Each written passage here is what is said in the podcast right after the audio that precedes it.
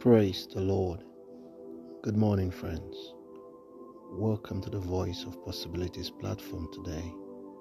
Welcome to another glorious day. Always a pleasure to be sharing fellowship with you. Today's choice word from the Lord comes to us from Acts chapter 12 and verse 5. So Peter was kept in prison, but fervent prayer for him was persistently made to God by the church. Hallelujah. We are considering by the Spirit of God the subject of prayer as best we can this week. And as the Lord began to tell us yesterday, how powerful prayer is when we deploy it into its use, as it were. Again, it brings our heart to the point that when fervent prayers, when consistent prayers is being offered concerning a matter, it avails. It avails much. It avails much.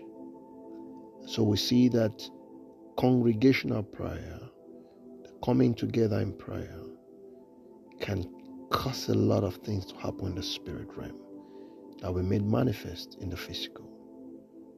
Peter was held back in prison and I prayed. I think one of the things we are lacking in our generation today is a group of praying men and women. People that can come together and with a sense of duty really cry out to God concerning any matter and expect to see change. No one time a group of people came together to pray. It was a very funny story. The villages where they got together to pray and they were asking God for rain. The story goes that everyone that came came without an umbrella, except this little child. And then when they queried her and said, why, why are you here with an umbrella? We came to pray for rain. She said, Because I'm expecting the rain to fall. If we have come to pray, then we should expect that the rain will fall. And you know what that means? She was the only one that believed in the possibility of an answered prayer. And so that's what it is. We lack praying people that are convinced about the possibility of an answer. But in those days, it wasn't so. They came together, they prayed, and the result of that intercession for Peter was deliverance. The same thing can happen to you today. Find yourself a group of brethren. Commit that issue that is bothering you before the hands of the Almighty God. I know He hears you when you pray, but sometimes one will chase a thousand, and two will chase ten thousand. There is no telling what three can chase. There's the Word of God.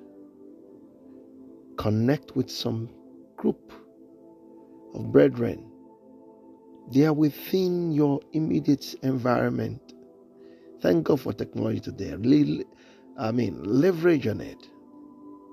And you'll be amazed what such a powerful, formidable force in prayer can do.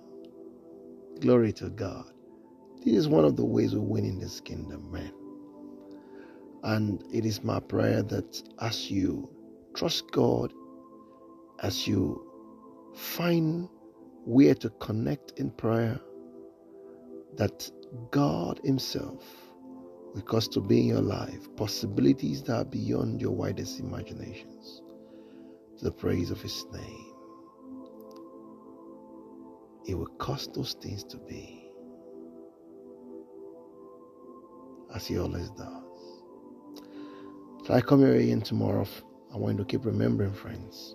I love you truly and richly. Amen.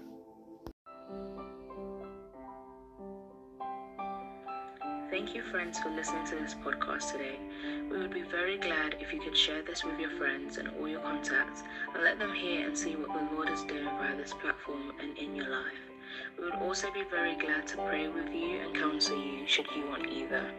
You can reach us via VOP at governmentpossibilities.org. I repeat, VOP at governmentpossibilities.org. The Lord bless you as we await your prayer requests and testimonies. Remain blessed.